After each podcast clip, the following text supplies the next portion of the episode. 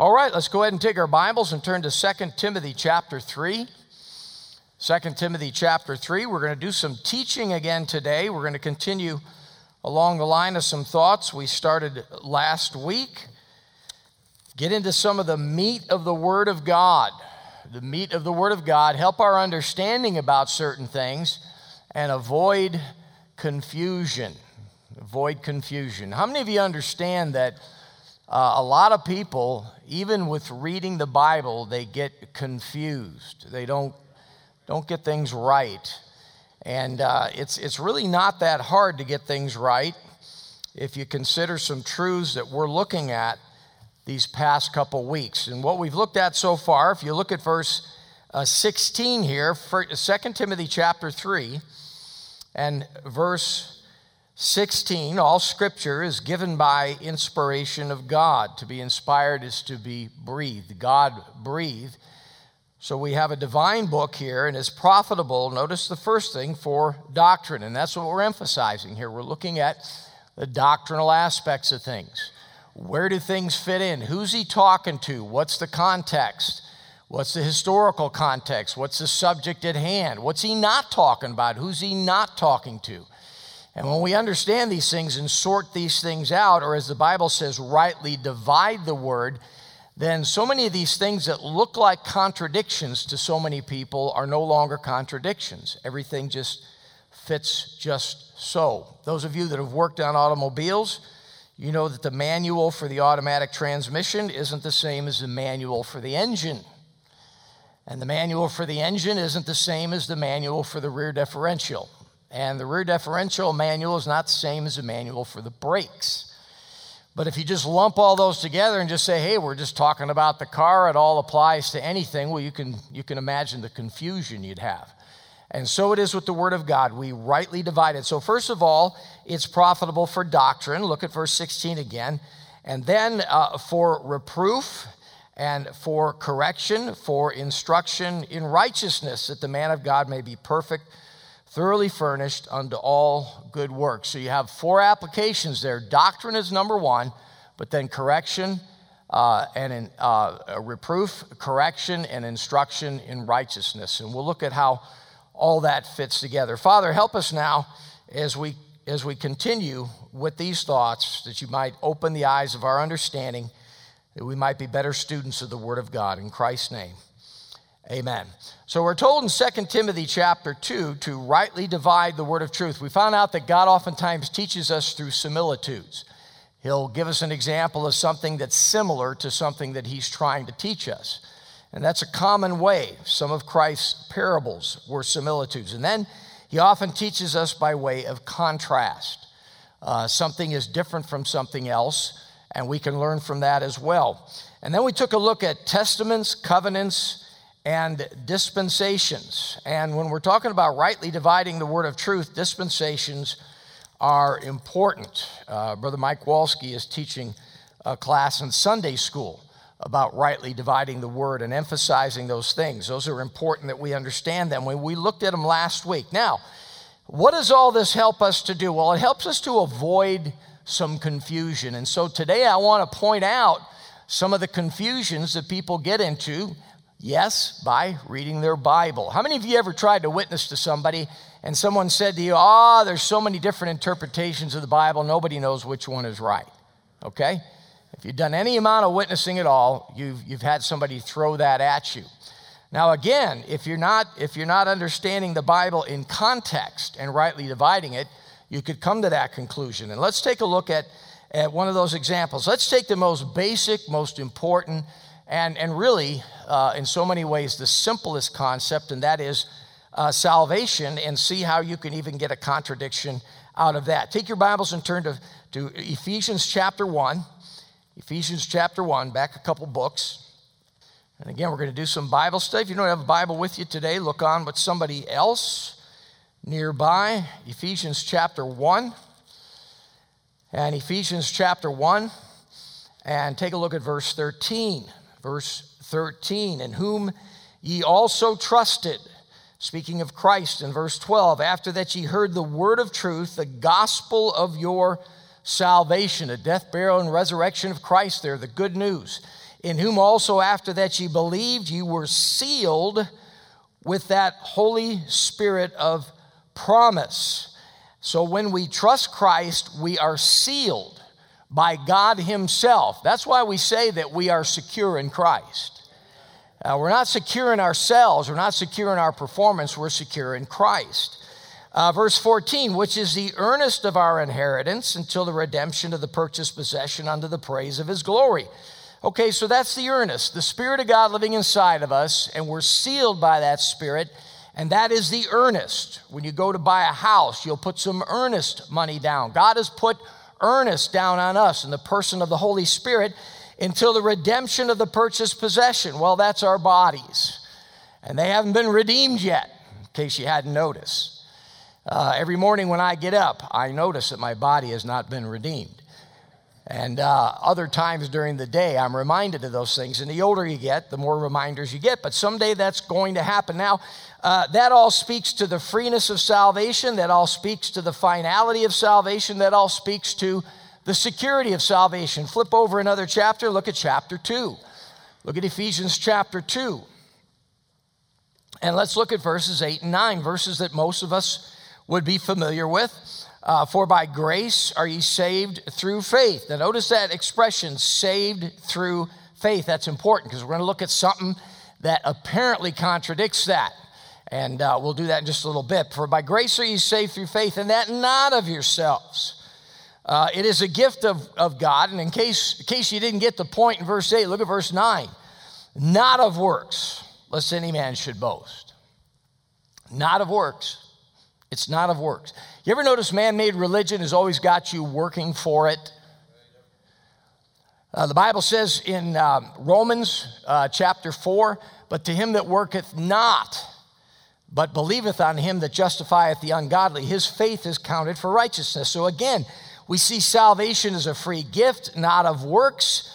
Uh, it's, it's a final thing. Look at chapter 4. Look at chapter 4 and look at verse, look at verse 30. Further assurance of these matters. He says, and grieve not the Holy Spirit of God. Remember, the Spirit of God lives inside of us once we're saved.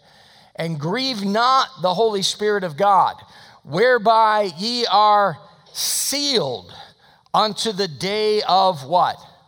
Redemption. Remember that redemption of the purchased possession? The day he comes to redeem our bodies and fashion them like unto Christ? Well, you're sealed until that time. You know what that speaks of? Uh, that speaks of assurance. It speaks of the finality of salvation. It, it, it speaks of eternal security. Uh, if we took the time here this morning, which we won't, we could go to John chapter 10, and, and Jesus talks about that. He says, I give unto them eternal life, and they shall never perish. They shall never perish. Why? Because they're sealed. They're sealed by the Holy Spirit. They shall never perish. Boy, that's you know, that's, I don't, I don't know how many, how much clearer God could make that. And uh, let's take a look at one more. Go to uh, Romans chapter 10. Romans chapter 10. And Romans chapter 10, and take a look at verse, verse 12. For there is no difference uh, between the Jew and the Greek, for the same Lord over all is rich unto all that call upon him. So uh, God offers salvation to all. Uh, regardless of, of, of race, regardless of language. He offers salvation to all. And then he says in verse 13, For whosoever shall call upon the name of the Lord shall be what? Saved. All right, now all of this seems very clear. And, and we got this out of the New Testament, right? Did we get all these verses out of the New Testament? Okay. And so it all seems very clear, very, very well defined. And then let's take our Bibles and go to Matthew chapter 24. And let me show you how the confusion begins for some people. In fact, whole denominations within the realm of Christendom have formed over this verse and a few verses like it. And again, the problem is it doesn't contradict what we just read, unless it's taken out of context. And so we've got to rightly divide the word. We've got to understand the doctrine. Who's he talking to? What's the subject matter? And, and understand these things. Now, take a look at verse Take a look at verse 13, uh, chapter 24, and verse 13. And I'm just going to give you the, the, the verse as it's often used to prove that either salvation is not completely of grace, that you have to chip in and do some work yourself, or if it is, you've got to work to keep it. How many of you ever heard that concept? Okay. Yeah, you're saved, that's great, but look out, you could lose it, right? You could lose it. And they usually got a little list of things that if you do those, you lose it. And by the way, it's always something they don't do. You know, you, you, you make the list convenient for your own lifestyle, I suppose. But uh, uh, you, you look at verse 13, uh, but he that shall endure unto the end, the same shall be what? Didn't we just read that whosoever shall call upon the name of the Lord shall be saved? And it was for by grace through faith and not, not of yourselves. It is a gift of God, not of works, lest any man should boast. Well, what's this verse doing here? And by the way, some people look at that and they say, well, see, see, it's, it's, it, uh, there's no way you're secure in Christ. You've, you've got to endure to the end of your life and you'll make it, but you're never going to know until you get to the end. And, and I've heard numerous people say that in reply to what we just already looked at. And so, what do we do here? See, there, there's your, your criticism of the Bible. The Bible contradicts itself. There's your criticism. And, and just take it upon the face of it, taking verse 13 out of context the way we just did, sure it does. So then what do you do with that? Well, you do what most people do. You say, if you're an independent fundamental Baptist that believes uh, uh, and, and, and, a Bible believer and, and believes in those verses we just looked at, you just say, well, we're gonna we're gonna we're gonna land on those verses and we're just gonna hope nobody brings up verse 13.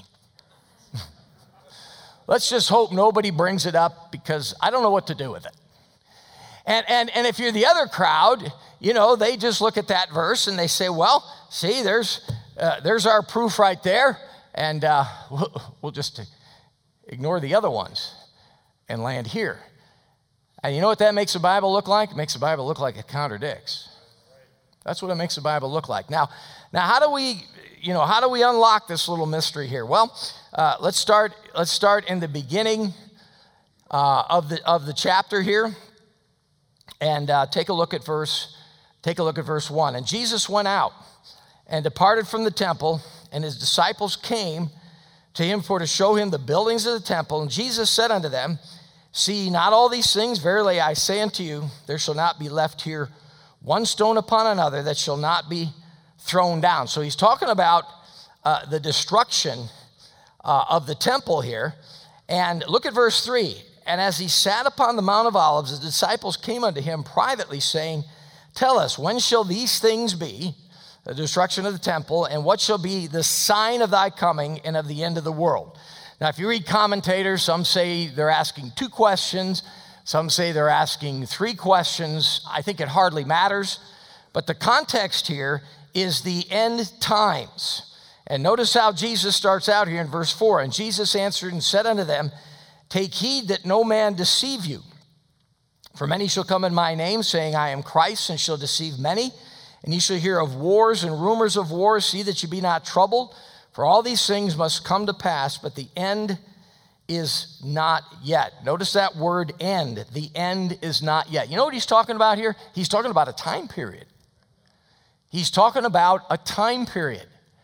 And when you cross reference this thing out, it becomes pretty clear that he's talking about the tribulation period, and in particular, the Great Tribulation. Look at verse 15. We'll get to that in a second but he's referencing Daniel chapter 9, which is prophetic, speaking about the tribulation period.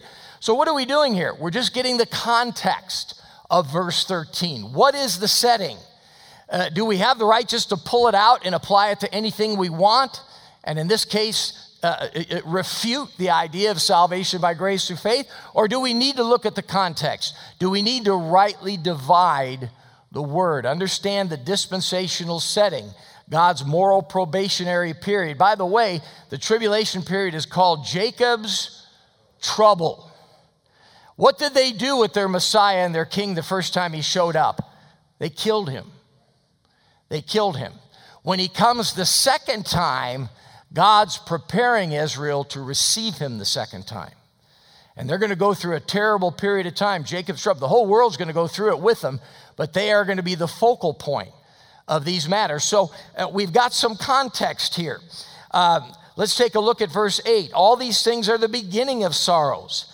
Uh, then they shall deliver you up to be afflicted and shall kill you, and ye shall be hated of all nations for my name's sake. He's speaking to his Jewish disciples in particular. And they'll be hated of all nations for my name's sake. Um, did I read somewhere recently that anti Semitism is on the rise throughout the world? Yeah, it certainly is. It is in our country as well. And then shall many be offended and shall betray one another and shall hate one another. And many false prophets shall rise and shall deceive many. And because iniquity shall abound, the love of many shall wax cold. But he that shall endure unto the end, the same shall be saved. And this gospel of the what?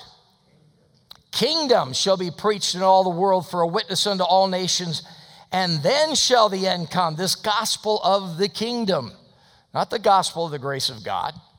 The gospel of the kingdom. What's the gospel of the kingdom? A king is coming to set up a kingdom on this earth.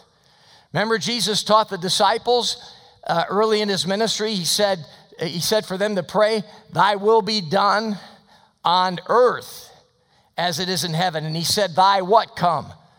Thy kingdom come, okay? So this is the context here. And, and the gospel of the kingdom is going to be preached. And then look at verse 15. When ye therefore shall see the abomination of desolation spoken of by Daniel the prophet, stand in the holy place. Whoso readeth, let him understand. Stand in the holy place. What's that a reference to? That's a reference to the rebuilt temple in Jerusalem and you read the book of Revelation and you read the book of Daniel and you read some of the minor prophets in the Old Testament and some of the major prophets, and you find out that during the tribulation period, Israel's going to make a deal with the Antichrist. And he's going to let them rebuild their temple. And then he's going to betray them. He is going to sit right on the Holy of Holies and declare himself to be God. And that's what Christ is referencing. Now, folks, doctrinally, this has nada to do with you and me. We're not in the tribulation period. Now, I, I, know some people might try to make the argument that we are, but, but no, no, there's so much more that's going to be taking place during the tribulation period than what we've seen.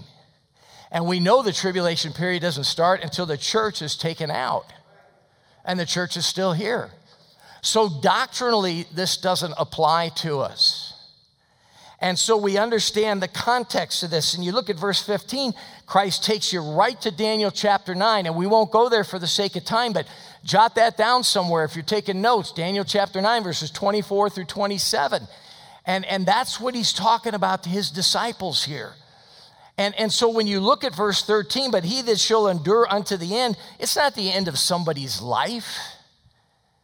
And, and, and, and, it's, and it's not even necessarily salvation from sin the way we just saw it, it's enduring to the end of the tribulation period. If, if we took the rest of the time to look at the rest of this chapter and, and, and dissect it, he's talking to these Jews about pray that your flight be not on the Sabbath. He tells them to flee to the mountains. Why? Because the Antichrist is going to turn on the nation of Israel and he's going to turn all nations against Israel.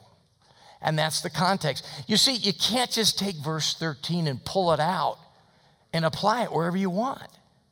Because what do you do? You end up uh, creating a contradiction with what we just looked at. And that's why it's so important to rightly divide the word of truth. It'll keep you from Bible contradictions, it'll help you avoid the discouragement that comes with that. Uh, take your Bibles and turn to 1 Corinthians chapter 1. Let me show you another, another mistake that's often made.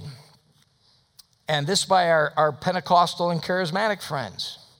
Uh, how many of you have read the four Gospels in the book of Acts and noticed that there were healings going on? The apostles had the power to heal. In fact, some of them had the power to raise the dead. How about that? Okay. Okay, so how come we're not doing that here at Treasure Valley Baptist Church? How come we're not having a healing service? We designated Brother Doty last week as our, our faith healer. And what's the deal, bro? What happened to your powers? Okay. Uh, we got people here that could use some healings. We got people that are not here that could use some healings. Amen. The list of people with COVID, you know, some of you are back. Welcome back. God bless you. And uh, some have taken your place. And so, what about that? Uh, we, we read it in the Bible, it's there. What about that? How, uh, how is it that we're not seeing it that way? Now, don't misunderstand. I'm not saying God doesn't heal. We pray for people all the time, and God does heal.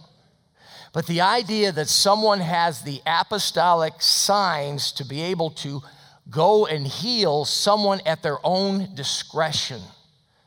And boy, that's what was going on in the book of Acts. That was going on during the earthly ministry of the Lord Jesus Christ. Take a look at chapter 1 in 1 Corinthians. And this is, a, this is a, a, an endless subject if you really want to pursue it. I just want to give you the tip of the iceberg so you just kind of get the flavor, you get the idea. Look at verse 21. The Bible says, For after that, in the wisdom of God, the world by wisdom knew not God. It pleased God by the foolishness of preaching to save them that believe. For the Jews require a sign, and the Greeks seek after wisdom. We speak of what? Greek philosophy all the time. And the Jews require a sign. Uh, the Bible says, But we preach Christ crucified unto the Jews a stumbling block, and unto the Greeks foolishness. The Jews require a sign. Why did Paul say that? Well, you read the Old Testament, and, and God gave them some markers to identify the Messiah when he comes. And one of them was that he would be able to do miracles not unlike Moses. In fact, Moses said, A prophet is going to come, a prophet like unto me. Like unto me. So, so the Jews had a right to look for signs and wonders and miracles connected with the earthly ministry of the Messiah. Did Jesus have those? Sure, he did. But what did they do? They still rejected him. They still rejected him. But he had those miracles. They identified Christ for who he was. They also showed what was possible if Israel would have received their king. This kingdom would include healing, this, this kingdom would include feeding the masses who might otherwise be starving. Amen?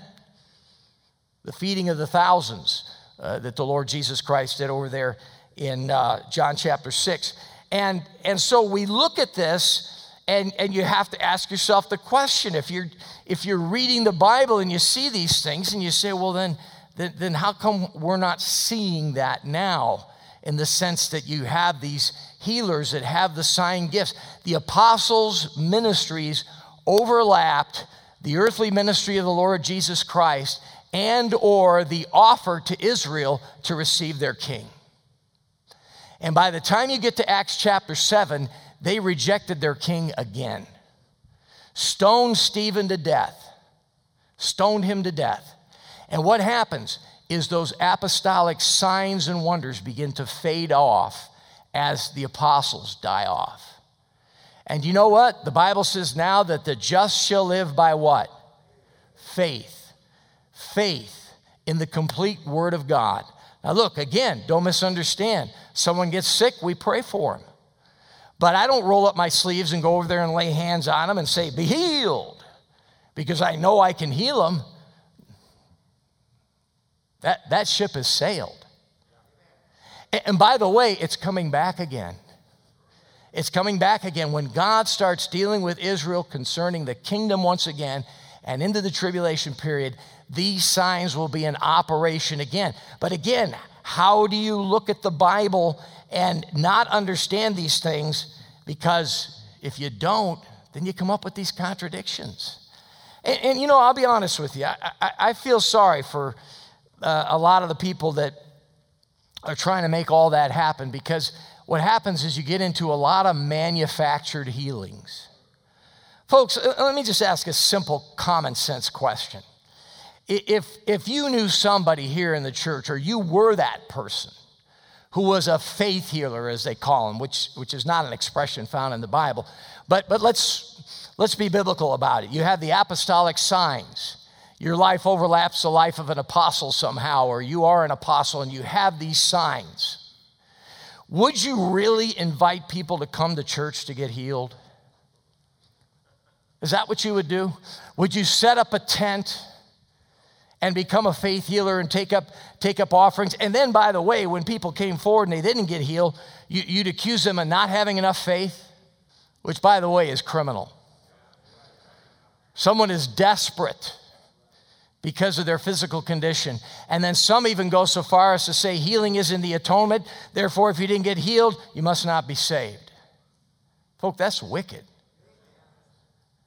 It takes people, it takes away the one thing that someone who's unhealthy has if they know Christ, and that's their salvation.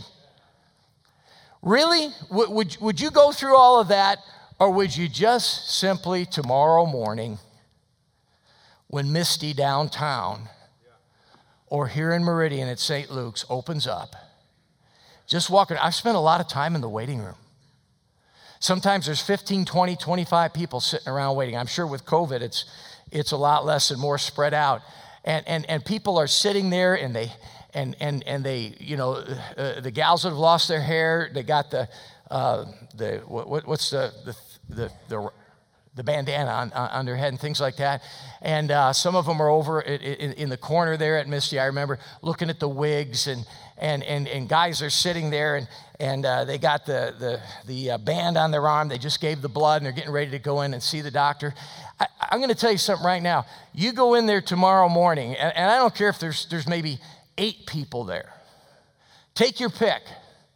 St. Al's, St. Al's in, in, in, in Boise, St. Al's in, in Nampa, St. Luke's in Meridian, St. Luke's downtown. Just go there and empty that waiting room out. Just walk around and just put your hands on, on, on all eight of those people or however many and just tell them to be healed, you're taken care of, don't worry anymore. You won't have to set up any tents. You won't have to advertise. That will spread worldwide like wildfire. Folks, those things are not in operation right now. Okay? But they're going to come back someday. Why were they going on during the earthly ministry of Christ? To identify that Christ was the Messiah. He was the king they were looking for. He was the one that Moses talked about. But sadly, they rejected him. They, those, those signs and wonders were also to show what was possible during the kingdom. We've talked about the millennial reign of Christ, 1,000 years, how wonderful it's going to be. Folks, healing, healing, think about it. Healing. So we rightly divide the word of truth. Uh, let's take a look at one more example here so we can uh, keep moving. Let's take our Bibles and go to Matthew chapter 28. Matthew chapter 28 to a portion of scripture we're all familiar with. We call it the Great Commission. Every time a missionary comes through, they talk about these verses. And Matthew chapter 28 and verse 18. And Jesus came and spake unto them, speaking of his disciples saying, All power is given unto me in heaven and in earth. Now remember, Christ is getting ready to go back to the Father now. This is after his resurrection. He's giving his disciples some last instructions. In fact, this is the last command he gave. And that's why it's, it's, a, it's a powerful missions commission and command. He says, verse 19, Go ye therefore and teach all nations, baptizing them in the name of the Father and of the Son and of the Holy Ghost teaching them to observe all things whatsoever I've commanded unto you. And lo, I'm with you always, even unto the end of the world. Amen. The gospel to all the world. Right, Brother Chad? Getting ready back, to go back to, uh, uh, to Papua New Guinea. And by the way, aren't you glad that somebody obeyed the commission and came here? Came here. Remember, that wasn't given to the disciples standing uh, between the, the Atlantic and Pacific Oceans here in North America. That was given to them uh, back in the Middle East, and someone went and took the gospel here. And so we call this the Great Commission, the gospel to all the world. Now, let's back up a little bit and go to Matthew chapter 10. Matthew chapter 10. it wasn't always that way. It wasn't always that way. And so we, we understand things in, in their context here. Look at Matthew chapter 10 and look at verse 1. And when he had called unto him his, his 12 what? A lot of the same guys that we were looking at over in Matthew chapter 28, with one exception, of course, Judas. But he called his 12 disciples and gave them power against unclean spirits to cast them out and to heal all manner of sickness and all manner of disease. There you go again. And again, remember, the king is here on earth and the king is sending his ambassadors. So you have healing. These guys have healing powers. And notice what it says to heal all manner of sickness and all manner of disease. Wow. They could take on any disease, any sickness. Verse 2 Now, the names of the 12 apostles, and we're not going to read them because you know them. Look at verse 5. These 12 Jesus sent forth and commanded them, saying, Watch this now. Go into all the world and preach the gospel to every creature. Is that what it says? My, my, my. What do we have here? Look at this. Go not into the way of the Gentiles, and into any city of the Samaritans enter ye not, but go rather to the lost sheep of the house of Israel. Almost the opposite of what we read in chapter 28, amen? Chapter 28, you go to all the world. Here, you just go to the Jew. The Bible does say the Jew first and then the Greek, right? And so at this point, at this point in time, as we rightly divide the word, we realize look what, look what they're preaching, by the way, verse 7. And as you go, preach, saying, The kingdom of heaven is at hand. Kingdom of heaven is an earthly, physical, visible, literal kingdom on this earth. Its full manifestation will come during the millennial reign of the Lord Jesus Christ at the second advent. But at this point, it was possible it would come because Israel was being offered this wonderful thing. Of course, they rejected it. But look at verse 8 heal the sick, cleanse the lepers, raise the dead, cast out devils. Freely have received, freely give. And then notice, Chad, what are you doing working up support? Look at verse 9 provide neither gold nor silver nor brass in your purses nor scrip for your journey, neither two coats, neither shoes, nor yet staves, for the workman is worthy of his meat. They weren't even supposed to work up support.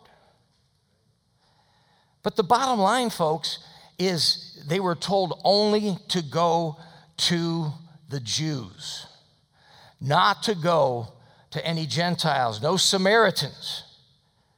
Folks, under that commission, if something hadn't changed between Acts chapter 10 and Acts chapter 28, we would have never got the gospel here. But something did change. And so we rightly divide the word of truth. Let me show you another quick example of that same thing. Look at Matthew chapter 15. Syrophoenician woman, the, the, the woman of Canaan, who was requesting a, a healing, requesting a healing for her daughter. And, and, and notice how Jesus responds. And again, we, we understand the context, we understand what's going on here. Uh, we don't see a contradiction in the Bible. We just understand context. Look at chapter 15 and look at verse look at verse 21.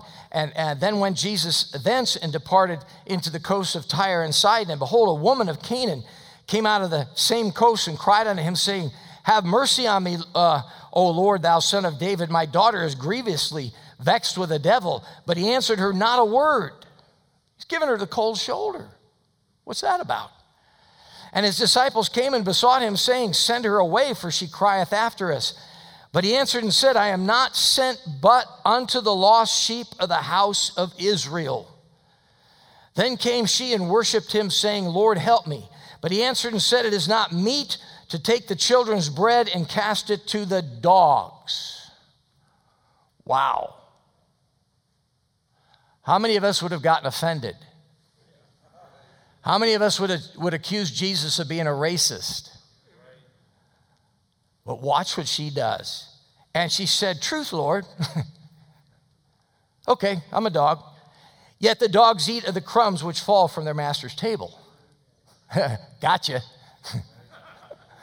See what she did? Gotcha.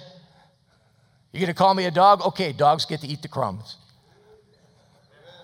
I'm not a Jew, and you're not sent to me yet, but what about the crumbs, Lord? I'll settle for some crumbs. And Jesus answering said unto her, verse 28, O woman, great is thy faith.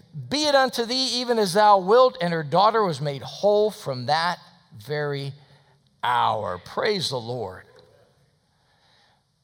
But did you ever wonder why Jesus said those things? What's going on? We're still working under Matthew chapter 10 at this point. What's going to change between Matthew 10 and Matthew 28? Israel is going to flunk their exams. They're going to kill Christ. They're not only not going to receive him, they're going to have him crucified. And God says, okay, the gospel to all the world the gospel to all the world. And, and, and what happens in the book of Acts? Well, even early in the book of Acts, God is still giving them another chance. And between Acts chapter 1 and chapter 7, they get various opportunities as a nation to repent. And they don't. And they finally stone Stephen to death in Acts chapter 7. And what happens? Acts chapter 8, the Ethiopian eunuch gets saved. There's Ham. Uh, Acts chapter 9, Saul of Tarsus gets saved. There's Shem. And then Acts chapter 10, Cornelius the Italian gets saved. And there's Japheth. And now what's God saying? The gospel to all the world. The gospel to all the world. So you say, well, then, preacher, what, what do, we, what do we do with these, uh, these portions of scripture that doctrinally aren't for us? Do we just throw them out? No. Here's our motto no text left behind.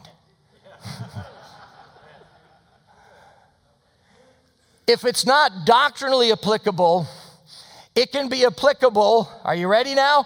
For reproof. What's reproof? It's blame expressed to the face or correction. That's the act of bringing back from error or deviation or instruction in righteousness which is broad and self explanatory. Just because it doesn't apply to me doctrinally doesn't mean it doesn't apply to me in three out of four ways. So we don't throw anything away, no text left behind. And let's just take a quick example here as we close. Let's take our Bibles and go to Genesis chapter 3. Portion of scripture we're all familiar with, a story that we all know well. And I think it illustrates the point as good as anywhere I can take you in the Word of God. Genesis chapter 3. And here the serpent, verse 1, approaches, approaches Eve. And, and by the way, what was she doing so close to that tree? Isn't that weird how people are sometimes? God says you can eat freely of all these trees, just don't eat off this one tree. So where's she going to hang around? She's going to hang around that one tree. By the way, that's where you're going to find the serpent. That's where you're going to find the serpent. Uh, Brother Marshall one time pointed out that Samson, he was a Nazarite. He wasn't supposed to eat anything to do with the grape, whether it was a raisin or wine or new wine or whatever. And so, what's he doing? He's hanging around the vineyard. Brilliant.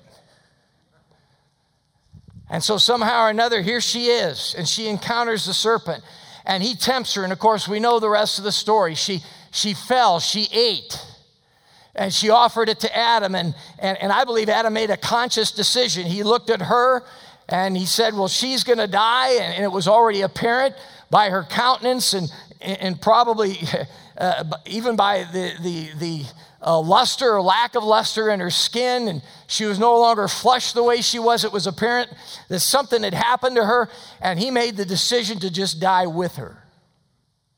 And now all the problems we deal with are a, a result of all that.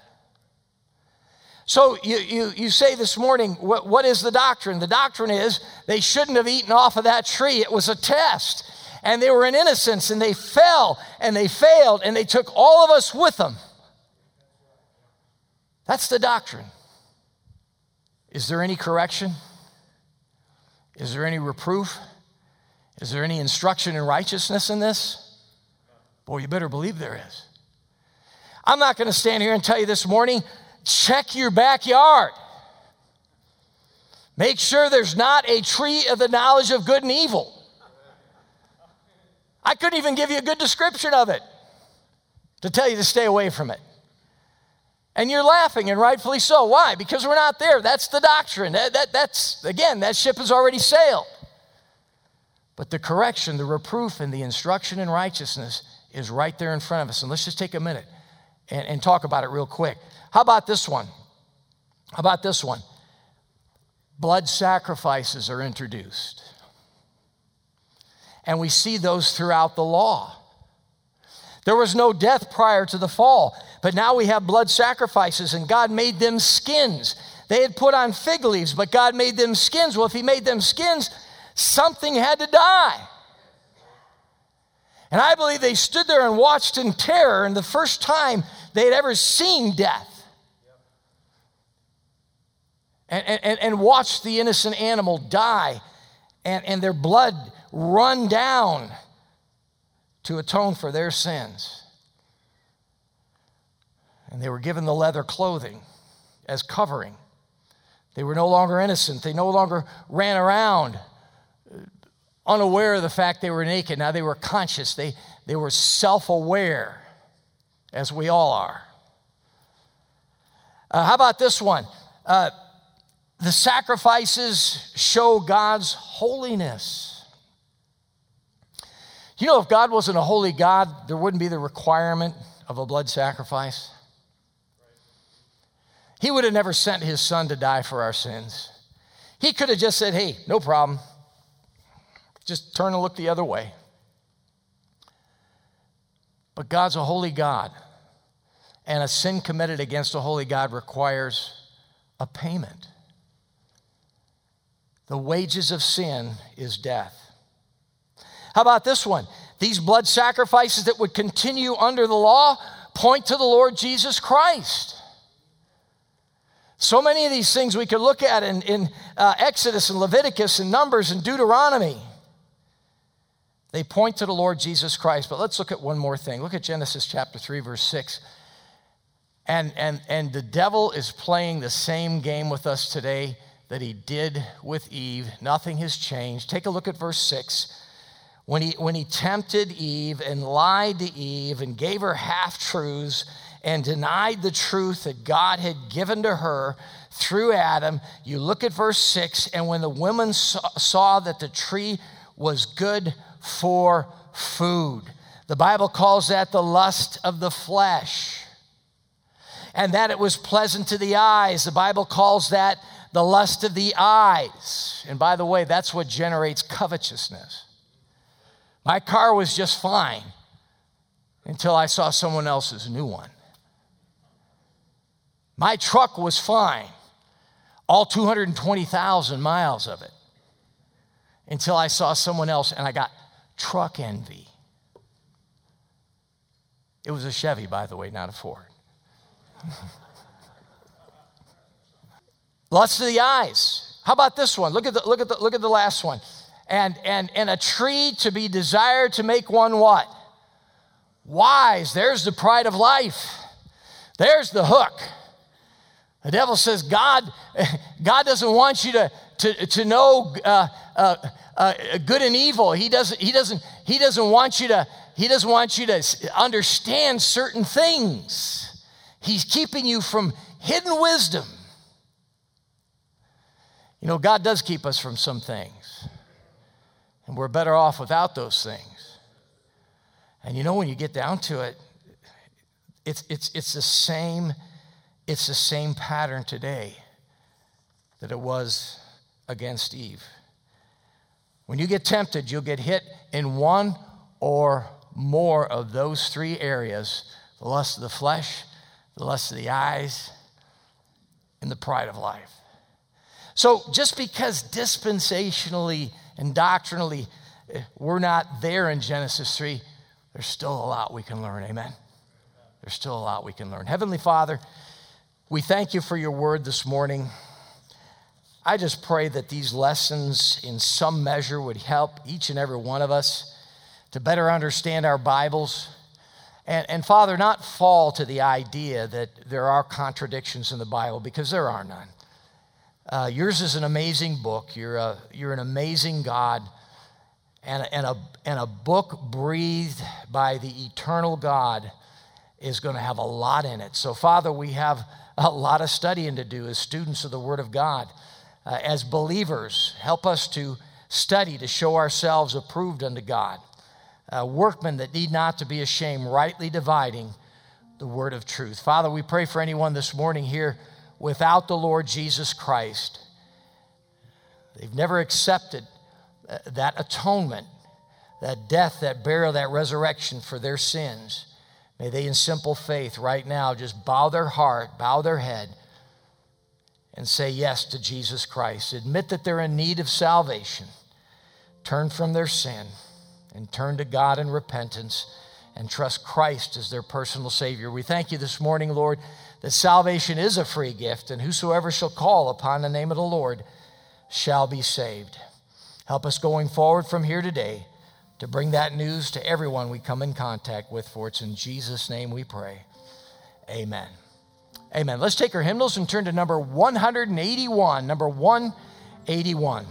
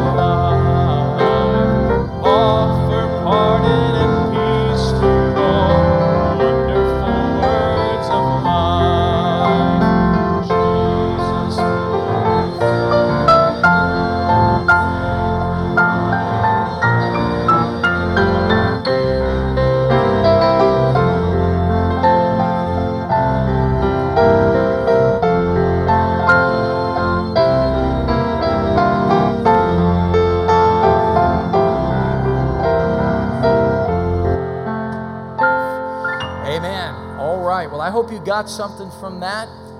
And uh, don't worry if you don't see the whole picture right away.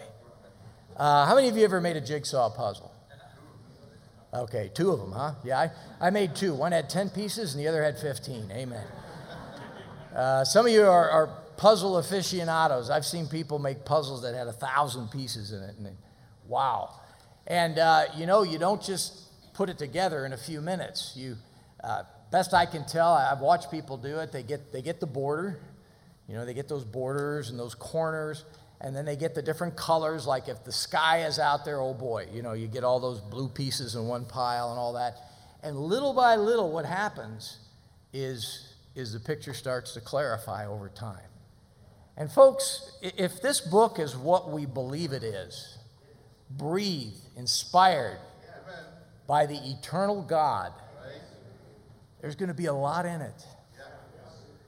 And you're not going to, as a matter of fact, the idea of a Bible scholar to me is a complete misnomer because it implies mastering the subject. And I just don't think you can. Not in a lifetime, you can't. And so we call ourselves students of the Word of God. But uh, the more you study, the more things get to be in place. You understand the timelines, and all this gets to be clear. So if, if you're just getting onto these things and just starting to learn, don't worry about what you don't know. Just be blessed by what you do know. Amen? And continue to learn, continue to study. God bless.